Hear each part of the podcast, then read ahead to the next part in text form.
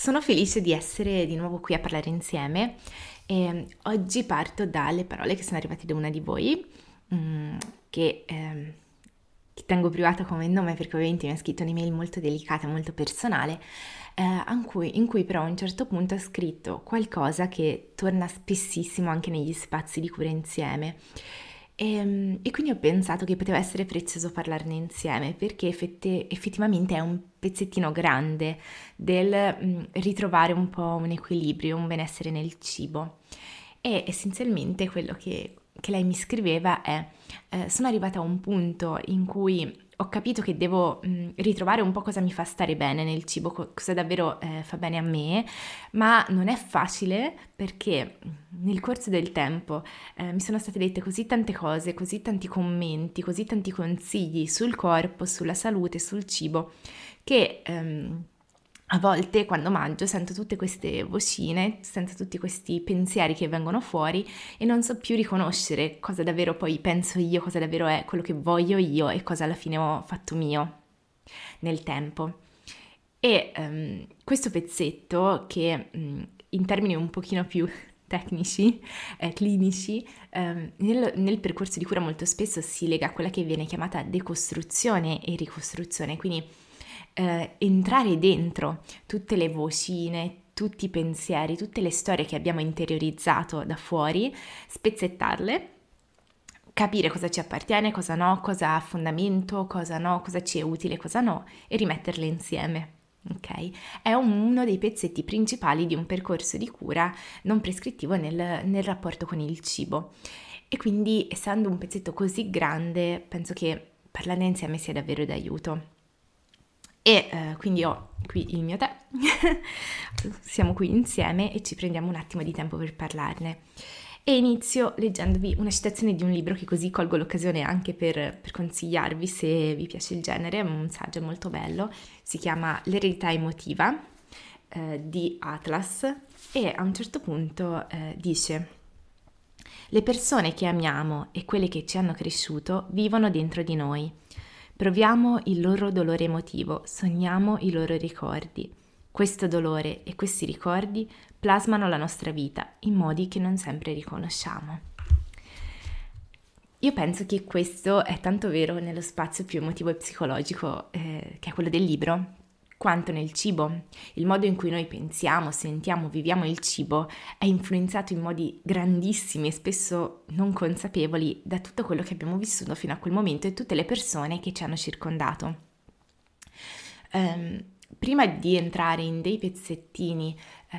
che penso possano esserti utili oggi per muovere già qualcosa, per seminare già qualcosa, eh, ti racconto una mia esperienza personale mm, per... Mm,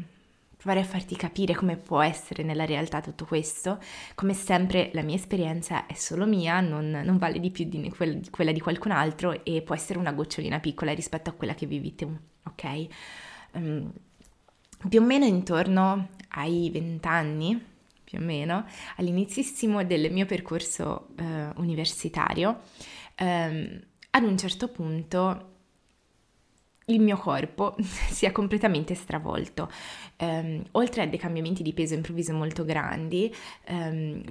ha incominciato per esempio a avere voglie molto intense nel cibo, sbalzi di umore molto grandi, irregolarità nel ciclo mestruale, um, stanchezza, nervosismo e in quel momento io ho fatto ovviamente come, come, si fa spontaneamente, ero ancora agli inizi, quindi ancora non avevo tutta una serie di consapevolezze, di strumenti, ma anche di eh, percorsi di cura fatti su di me, ok? Eh, che ho oggi, quindi ho fatto un po' di ricerca online di cosa poteva essere e poi mi sono rivolta in quel periodo a, mh, mm, al medico che avevo a quei tempi, non è più lo stesso di, di base, di famiglia, e un personal trainer della palestra che frequentavo. E i consigli che ho ricevuto sono stati probabilmente iniziando l'università non te ne sei accorta ma hai iniziato a mangiare di più, magari ti muovi meno, ehm, magari queste stanchezze e questo stress sono dovuti solo al fatto che ti devi abituare ai nuovi ritmi universitari. E quindi io mh, mm, ho incominciato a mh, mm, seguire i loro consigli e eh, ad allenarmi di più quindi io mh, avevo quattro ore di treno, due al mattino e due alla sera perché facevo la pendolare all'università e quando tornavo la sera mi ritagliavo sempre tempo per allenarmi, al di là, indipendentemente da quanto ne avessi voglia o quanto fossi stanca. Questo è un campanellino di, di allarme, ma a quei tempi io non lo sapevo. Um, mi impegnavo a essere quanto più controllata e stretta possibile nel, nell'alimentazione, eh, tenevo sotto fortissimo occhio il peso, tutti i campanelli di allarme, mm, però ripeto, in quel momento erano queste le risorse e, mm, e quindi essenzialmente io stavo facendo tutto il contrario di quello che il mio corpo mi stava dicendo. Il mio corpo mi stava dicendo c'è stanchezza, c'è una strana stanchezza e io lo forzavo ancora di più. Il mio corpo mi stava dicendo c'è qualcosa che non va a livello ormonale e io lo stavo forzando ancora di più. Il mio corpo mi stava dicendo eh, c'è qualcosa che non va nel, nel, rapporto con il cibo, ci sono queste voglie, queste perdite di controllo e io cercavo di essere ancora più rigida. Eh, ovviamente questo a un certo punto mi ha portato a un sovraccarico e poi da lì piano piano eh, ho cercato aiuti diversi e siamo arrivati alla diagnosi di sindrome dell'ovaio policistico, quindi un'alterazione eh, degli ormoni sessuali che poi spiegava tutti questi sintomi. Poi da lì poi ehm, sono entrata in contatto con la mindfulness, con percorsi di cura dedicati, eccetera, eccetera, e rimessa insieme i pezzetti. Perché ti racconto tutto questo? Perché molto spesso la difficoltà nel cibo la difficoltà mh, ad ascoltare la fame, ad ascoltare la sazietà, eh, a capire di cosa sentiamo il bisogno, a capire che cosa è più vantaggioso per la nostra salute in quel momento. Non viene solo da una difficoltà nel sentire che effettivamente può crescere nel tempo, quindi una difficoltà a sentire fisicamente la fame, la sazietà, a capirla, a capire che bisogni ci sono dentro, ma anche dal fatto che abbiamo mille voci, mille storie interiorizzate dal mondo. E quindi a un certo punto non capiamo nemmeno più che cosa sentiamo, non capiamo nemmeno più che cosa dovremmo provare. Eh, banalmente pre- sentiamo la fame e ci nascono le storie che abbiamo interiorizzato dal mondo del ok, ma io se seguo la fame mangerei troppo spesso, ma questa fame è un tipo sbagliato, ma in questo momento non dovrei avere la fame. E quindi ascoltarsi diventa difficile. Eh, non so se, cioè, spero che averti raccontato la mia esperienza ti aiuti più che altro a ripensare a, alla tua vita e vedere se ci sono stati dei momenti in cui è accaduto o magari oggi sta succedendo la stessa cosa. Um, come ti dicevo prima, però vorrei provare a darti dei pezzettini eh, che di solito poi esploriamo molto di più nello spazio di cura, ma che penso che anche uno spazio come questo, un momento insieme, possa fare molto, eh, riguardo a tre storie del mondo che mh, mm, ruotano intorno al cibo e al corpo, che sono tra le più grandi che interiorizziamo e che possono essere tra le più grandi che generano quelle vocine che senti dentro. La prima storia è quella della cultura della dieta o diet culture, dipende come la sentirei dire o come la leggerai. Um, ne abbiamo già parlato un po' altre volte, ma secondo me è uno dei pezzettini, come ti detto, fondamentali, quindi riandiamo a diritto. Um, la cultura della dieta, per darti un, un, input, la cultura della dieta è quella che troviamo in Hansel e Gretel. Hai presente quando in Hansel e Gretel eh, i bambini, Hansel e Gretel, dopo essersi persi nella foresta, arrivano davanti a eh, questa casetta fatta tutta di dolci, di caramelle, di cioccolato, di biscotti eh, della strega e eh, cedono alla golosità nella storia e iniziano a mangiare, per questo poi vengono ehm, in qualche modo catturati dalla strega che ehm, li richiamano e dice proprio eh, eh, bravi siete stati golosi, avete ceduto, eh, vi sono piaciute le caramelle, vi sono piaciuti i dolci, ora io mangerò voi, ok? Ecco, quella storia al di là delle grandi trame che porta dentro, ok? Però eh, fa un pochino leva sul fatto, comunque eh, rafforza no? un po' questo immaginario del fatto che i dolci in qualche modo sono qualcosa da golosi, sono qualcosa a cui uno cede, una tentazione, sono un cibo sbagliato, ok? Sono un cibo non sano, sono un cibo da piacere senza misura, senza controllo. Ok, questo è un tipo di messaggio della cultura della dieta. La cultura della dieta è quel modo di parlare del cibo, del corpo che c'è in questo momento storico che di, che è molto duale, molto bianco e nero e quindi divide tutto in giusto e sbagliato, sano e non sano, migliore e peggiore, quindi la verdura è sempre sana, il, i dolci sono sempre non sani, um, il essere magri è sempre più sano che essere grassi, um, fare movimento è sempre più sano che non fare movimento, a prescindere um, dalla situazione, a prescindere dalle risorse della persona, dei bisogni della persona, in assoluto. Noi queste voci le interiorizziamo, le interiorizziamo attraverso i commenti dei familiari quando cresciamo, eh, dei messaggi che troviamo nell'ambiente di lavoro, eh, dei messaggi che ci rimanda il mondo, delle fiabe, delle storie, dei libri che leggiamo e quando mangiamo la verdura ci sentiamo meno in colpa di quando mangiamo dei dolci, ci sentiamo di fare una scelta più salutare, di fare una scelta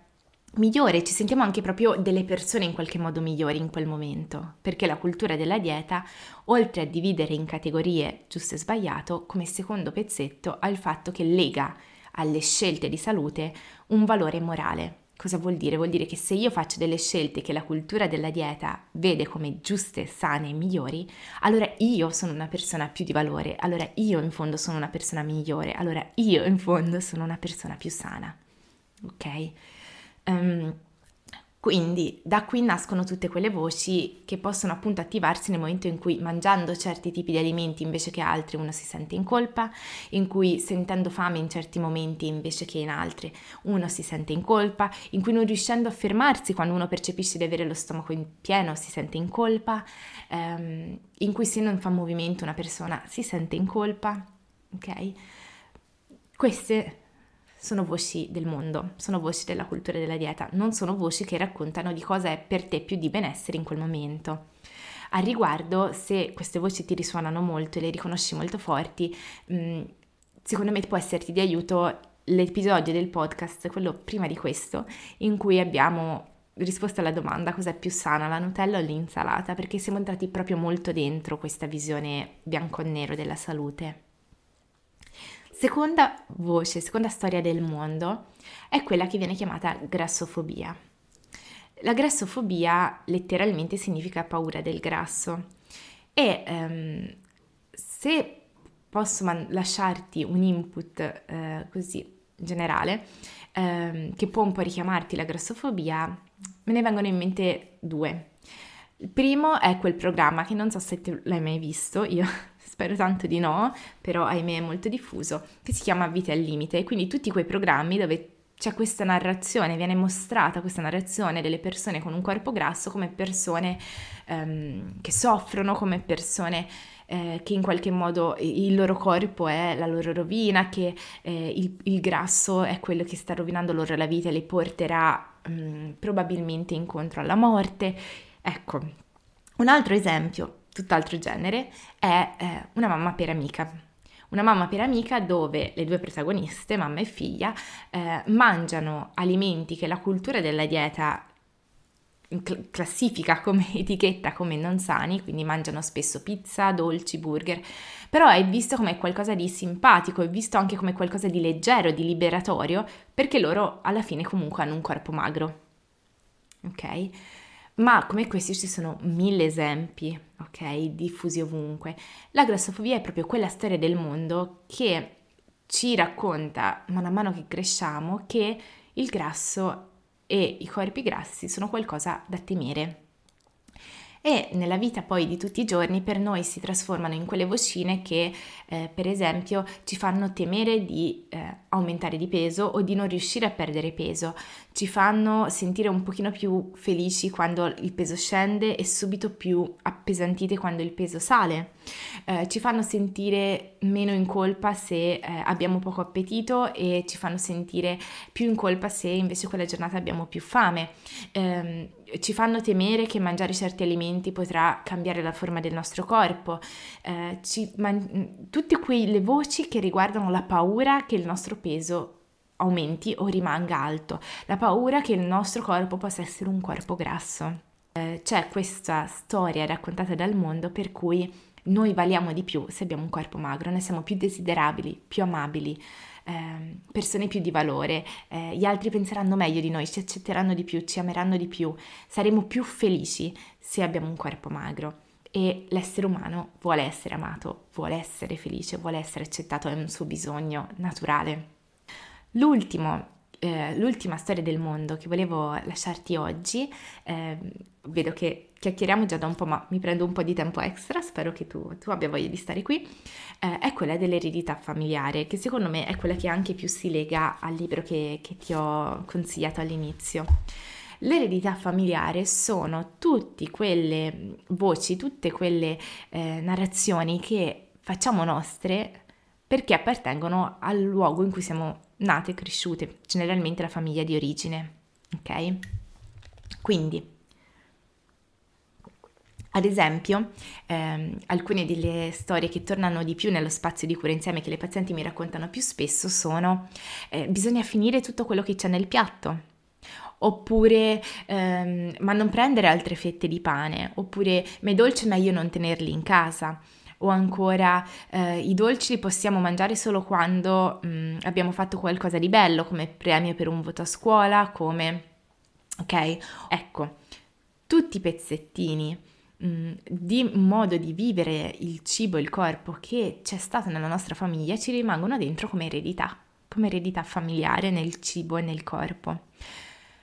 e si attivano, si attivano tipo pilota automatico, nel momento in cui io ho qualcosa ancora nel piatto mi si attiverà la vocina del eh, bisogna finire tutto quello che c'è nel piatto e mi sentirò magari in colpa a non farlo. Però quell'eredità parla di chi è venuto prima di noi. Non è detto che ci risuoni, non è detto che sia allineata ai nostri valori, a ciò che fa stare bene noi, al tipo di persona che sentiamo di più allineata a noi, ok? E quindi anche lì si può entrare piano piano fare quella decostruzione e ricostruzione che abbiamo detto all'inizio, quindi cominciare a smontare, ricostruire e lasciare andare. Um, queste sono le tre storie del mondo che volevo raccontarti oggi, quindi la cultura della dieta, la grassofobia e l'eredità familiare.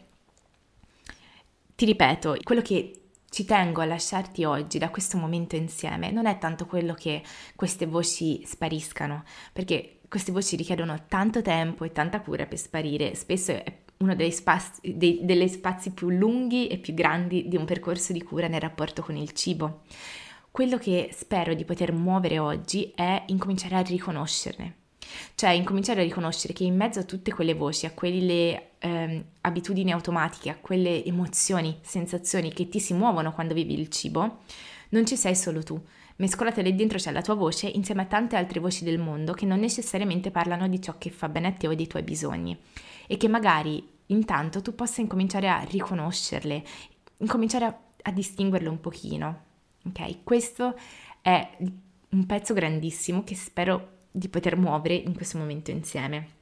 Come sempre però se ehm, ti muovi dopo aver parlato insieme ti nascessero dei pensieri, delle sensazioni, eh, ci fosse qualcosa che vuoi condividere o delle domande che vuoi fare, io ci sono, ok? Um, no, non è unidirezionale, quindi puoi commentare su Spotify, su YouTube, puoi mandarmi un'email, puoi scrivermi attraverso il sito, attraverso Instagram, tanto mi trovi ovunque come già da Fierabracci e almeno ti rispondo più che volentieri, ne parliamo insieme. Um, poi comunque questi sono argomenti che se senti vicino eh, affrontiamo, approfondiamo e ci dedichiamo con più cura sia su Instagram in modo un pochino più eh, leggero sia nelle newsletter, quindi ehm, ovviamente se vuoi continuiamo a parlare lì